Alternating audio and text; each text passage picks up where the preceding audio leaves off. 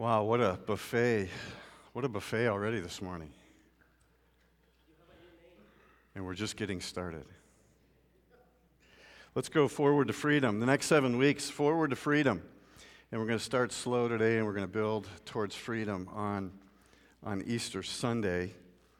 Always going forward, standing on the shoulders of those who have gone before, but God's message of powerful hope always pulls us forward.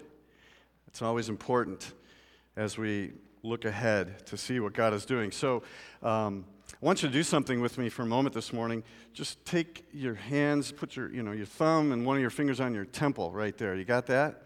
Go ahead and rub it around a little bit. How's that feel? Feels pretty good. If you got a headache, you can just do this for the next 25 minutes. Feels really nice. Um, right there, underneath your fingers on your temples, is the amygdala. Are there any physicians here? Did I say that right? Amygdala. That's what I'm going with. And it's, it's a, actually, it's a Latin word. You can take your hand down now, and, or it actually feels great, doesn't it? It's a Latin word that means almond. And inside of our brain, the amygdala is there, and you can thank God for your amygdala. That's why I wanted you to put your fingers on your temples right there. Thank God for your amygdala, uh, or amygdala, if you're using the singular, amygdala if you're using the plural, and we're using plural because it there's two, and they, had, they connect in the center of the brain, if I understand all the research right. And that is the place in your brain that tells you to watch out. Be careful. How many of you have been to a Little League baseball game before? Heads up. That's your amygdala. Your amygdala is making that happen. How many of you have had this happen to you? You're walking down the street and you get to the end of the curb and you don't necessarily sense anyone coming and you step out into the street and there's a car, they honk, and you jump back. You're not supposed to do that, by the way. That's your amygdala. You are alive today because of your amygdala.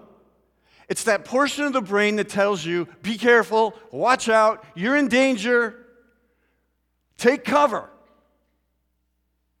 And physiologically, it sends all kinds of things immediately in, in, and through your body. You breathe faster, your lungs expand, you, have, you have superhuman strength.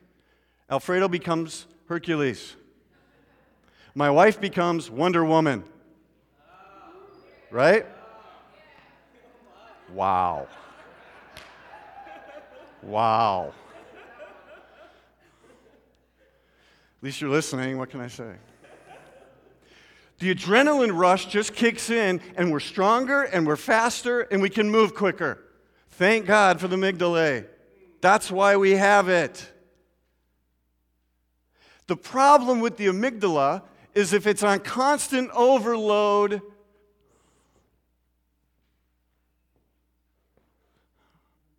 total and complete anxiety, total and complete exhaustion.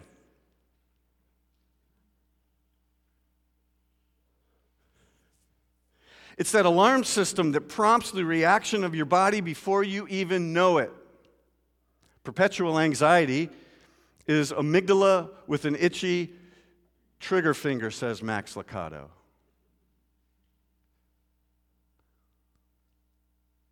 And we live in a world where it seems to be on constant alert, do we not? Watch out. Look out. Be careful. Did you leave yet? Are you home? Stuck in traffic. Be careful. Heads up. I've never understood that, by the way. Heads up. What's that all about? Heads up implies, and then, you know, bonk. Heads down sounds a little bit better, but for some reason, the guy that invented that phrase said heads up. I don't know. And our world says this in different ways work harder, try harder, meet the deadline, find that cure, homes for the homeless, water for the starving, a pathway to citizenship. Time's running out. Hurry up, hurry up, watch out. Budget deals, mental illness. Ah, it's a long list, right? The list can go on and on and on and on and on. And the Israelites were no foreigners to this kind of amygdala overdose. Sounds kind of funny few thousand years ago, but they understood anxiety on overload. Watch out. Pick up our story in Exodus chapter 1. Let me give you a few hints and guesses about, about their life together. And then we're going to focus in on, on three verses later in chapter 2. So, Exodus chapter 1, verses 8 to 21 in the worship folder. goes like this takes power in Egypt, right? Remember the video screen earlier? Sahara Desert, hot, not a lot of water, work hard. Story goes on. A new king comes into power, doesn't know about Joseph, and he says to his people, The Israelites have become much too numerous for us. We must deal shrewdly with them, or they will become even more numerous and if war breaks out, they're going to join our enemies, fight against us, and leave the country. So check it out amygdala. So they put slave masters over them to oppress them with forced labor. And they built cities, Pithom and Ramses, as store cities for the Pharaoh. But the more they were oppressed, the more they multiplied and spread. That's kind of funny to me. The, more, the harder you work, the more children you have, apparently. Is that, is that what's happening? So the Egyptians came to dread the Israelites and worked them ruthlessly. Watch out. They made their lives bitter with hard labor and brick and mortar and with all kinds of work in the fields. In all their hard labor, the Egyptians used them ruthlessly. King of Egypt, this new one, said to the Hebrew, and it gets worse, said to the Hebrew midwives, whose names were Shiphrah and Puah, when you help the Hebrew women in childbirth and observe them on the delivery stool, if it's a boy, what? Kill him. But if it's a girl, let her live. The midwives, and here's a great line, word, however, feared God. And they did not do what the king of Egypt told them to do. They let the boys live. And the king of Egypt summoned the midwives and asked them, Why have you done this? Why have you let the boys live? Midwives, being just as shrewd, answers Pharaoh and says, Hebrew women are not like Egyptian women. They are vigorous and they give birth before we arrive.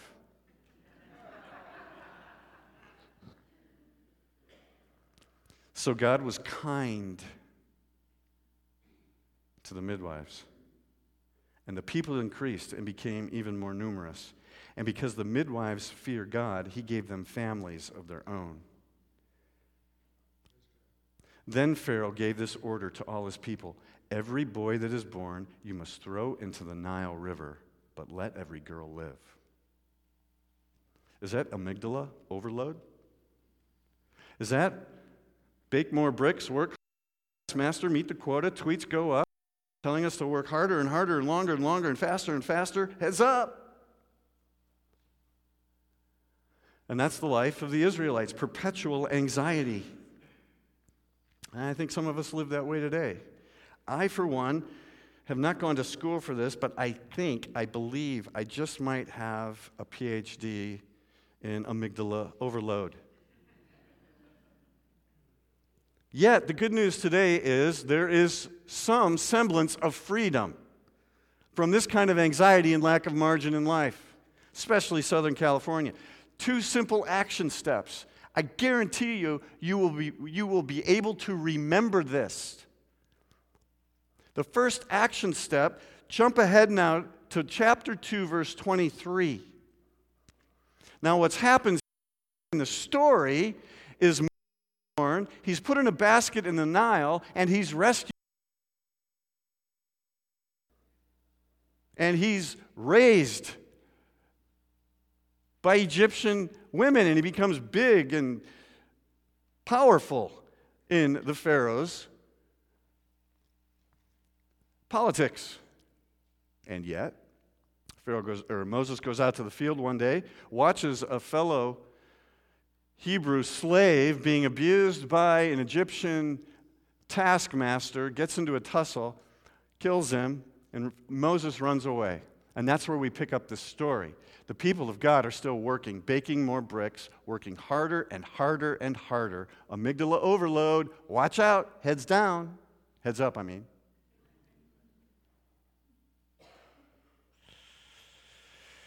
And I want you to read verses 23, 24, and 25 with me because these are powerful texts. And if you have your own Bible with you, underline a few key words. Ready? Here we go. During that long period of time, okay, this is the part where you read with me, right? the king of Egypt died. The Israelites, now listen, hold on, slow it way, way down. The cadence can be our enemy sometimes. A lot of times we read things and we blow right through it and we miss some of the best words. They've got to go deep for transformation to take place. So we're going to pause on that word groaned. The Israelites groaned in their slavery and cried out. And they cried for help because of their slavery, went up to God. God heard their groaning and he remembered his covenant with Abraham, with Isaac, and with Jacob. So God looked on the Israelites and was concerned about them. The reading of God's word. Those three verses are powerful. They speak into an anxiety ridden overload with heads up, amygdala prone, headaches above the temples. By the way, this does really feel good, right? Right there.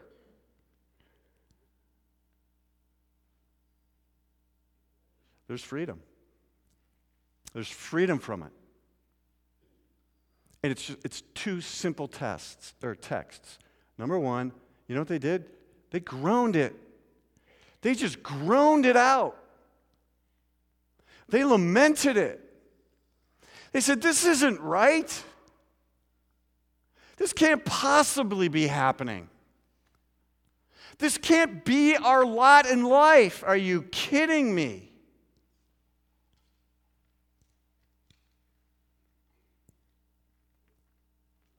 Anne Lamott says if you only play, pray, three words, pray, help, thanks, and wow. This is the first word. This groan is help. Now, the other fascinating thing about these three verses is if you go back to the original, Walter Brueggemann does a fabulous job of unfolding this for us. He says this they just, it wasn't even a verbal groan. It was, it was literally just a groan from the gut. Oh! And it was a prayer uttered not to a specific God at this point. It was a prayer that was uttered to any God that would listen and help. It was an open ended prayer. If there's a God out there that sees our plight and can possibly do something about this, please help. How primal is this? How refreshing is this? Doesn't have to be a long prayer. In fact, it doesn't even have to be a verbal prayer, it just has to be a groan. They, the people of God groaned it out. They groaned it out. Oh. How many times have you gotten bad news somewhere along the line and your only response is something like this? Or, oh. Apparently, Alfredo has. It's just been a groan. Have you had news like that before? Do you look around the world today and, and have no words? Just a sigh and a groan. And how can this be? And that's what's happening in this text. They just groaned a prayer for help. SOS, anybody, please. So, a man, there was a man that was in a posh older theater in a downtown, downtown setting. And uh, he, it wasn't pews like this, it was uh, individual chairs, right? Get the picture? Individual chairs in an old theater, main level, balcony up above. And he was sprawled out, kind of laying across three chairs uh, in the back. And an usher came up and saw this and didn't like what, what they saw. So, Excuse me, sir, um, you can only sit in one seat. Just one. He didn't really reply with anything. He, he groaned, basically. He just groaned. The usher tried again. Hey, what's your name? No response. You can only have one seat. If you don't move, I'm going to go get the manager. Sure enough, he didn't move. Usher went, got the manager, brought back the manager. Now there's two of them the usher and the manager. The manager says, I'm the manager. I'm going to step in, take charge, and make things happen. Manager tried the same thing. Guy still sprawled out, barely conscious, seemingly. You can only have one seat, sir. Didn't move. Manager and usher got very frustrated now. Okay, I'm going to call the police. A couple minutes later, just a couple, police come in with the usher, with the manager. Now there's, a, now there's three of them. Excuse me, sir, there's been a disturbance here. You've been asked to move a couple of times. You can only take up one seat. I'm going to have to ask you nicely to please move. Doesn't do anything. He just, oh. Sir, what's your name? Sam. Thank you, Sam. This is the most progress we've made so far, as I understand it. Sam, can you tell me right now where you're from?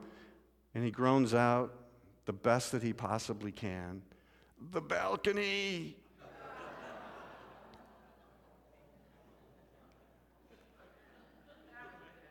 Did you hear your groan? That's what's happening in the text. We don't need, when we're groaning and suffering, we don't need somebody to come and tell us the rules. We don't need somebody to come and tell us what the protocols are. We need somebody that's going to listen and get some help. That's what's happening in the text. the Israelites don't care about rules anymore. They don't care. They just want somebody to listen, have some compassion, and help. And we're going to take any God, by goodness, at this point in time. Whatever you are, whoever you are, any God that can help, please help. Because the Egyptian sun god Ra, he's making our lives miserable. They groaned it. They just, they just groaned it out.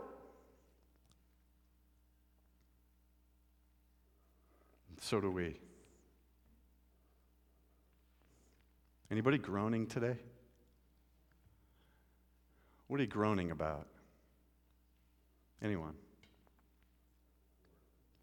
Pardon me? Florida. Groan. What else? My stupid phone.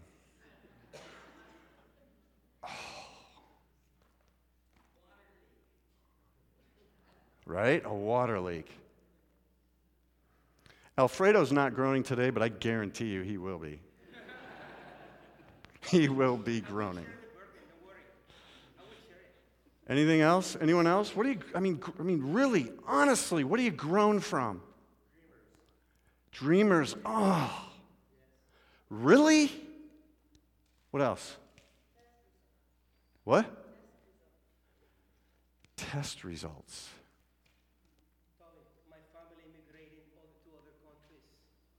Alfredo's family is immigrating to two other countries as we speak. Other countries as we speak. Other countries as we speak. Wow. The journey. I know you're groaning. Because human, we groan. We groan in slavery and we grumble in freedom. That was awesome. Freedom from this begins with let the groan out, not towards each other. See, that's where we get mixed up as human beings, too. We groan out against each other. No, wrong place to let the groan go. groan to God that'll hear. And the fascinating aspect of this story is we're not left with the story because, with the groan only. Because, did you catch those other words? God heard them, God remembered them, God looked upon them, and God was concerned about them. Four action words in two words heard, remembered, looked, concerned. Wow, you groan and you want to get God's attention? That does it. It actually gets God's attention. Now, the fascinating thing about this story is we read it literally. Literally. We don't think God's been in, at work yet. We think God's going to now jump into action. Well, if you look back to the beginning of the story, God's already been at work.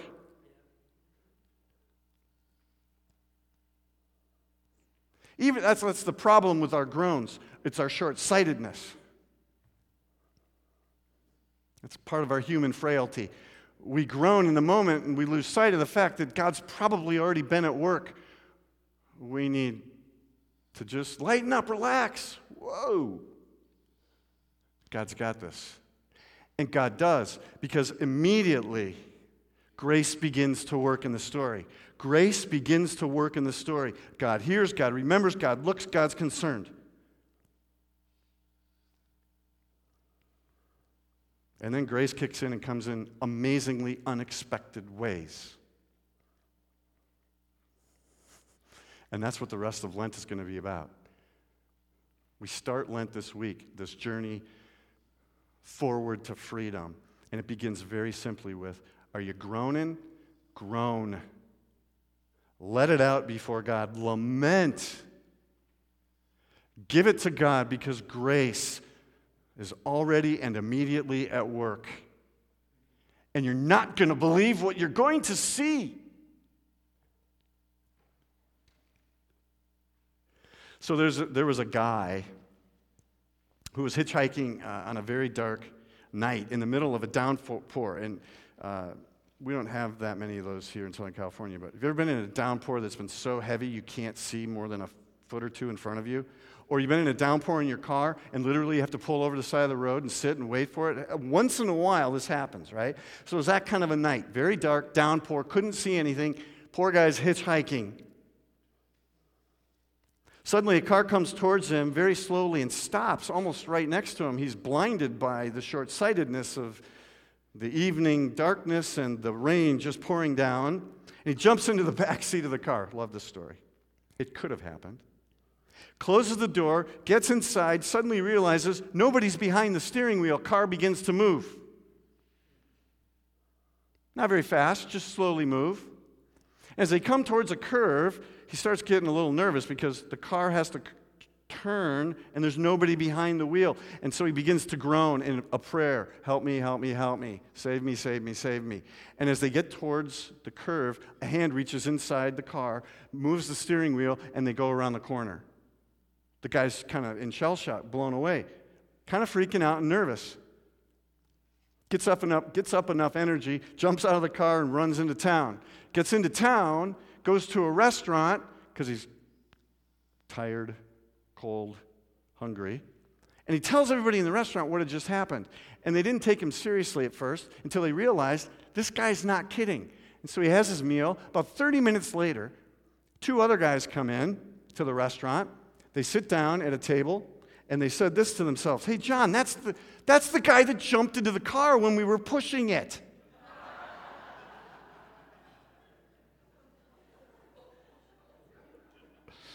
Like I said, it could have happened.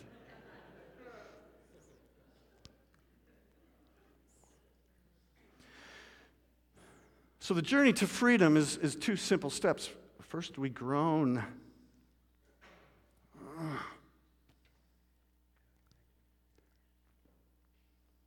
And then, and then we look for the hand of God to reach into the car and turn the steering wheel to set grace unaware and unexpected in motion.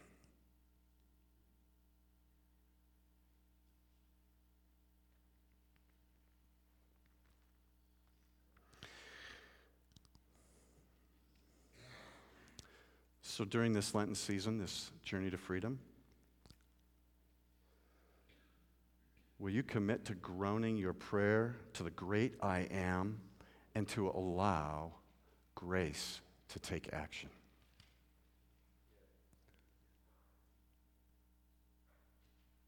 Yeah. Let's pray.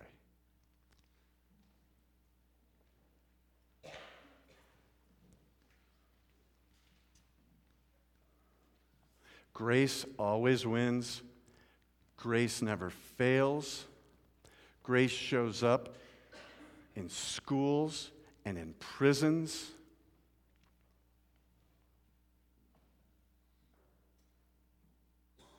And in hospitals and in doctors' offices. Grace never fails. Grace always wins. If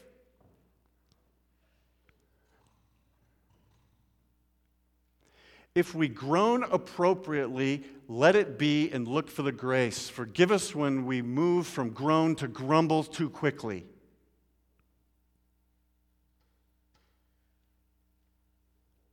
The flow of the text is always groan to God.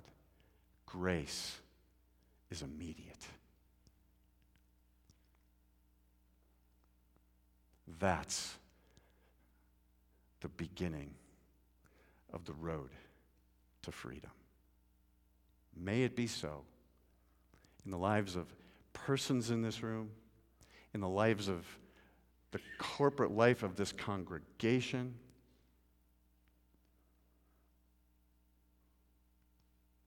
In the life of the church in Southern California, the United States, around the world, and into our back door again. There will be time to act. But today, today, God, teach us to say enough. It's okay to start with groan as a springboard to grace. Because grace always wins. In your strong, wonderful, powerful, and holy name we pray.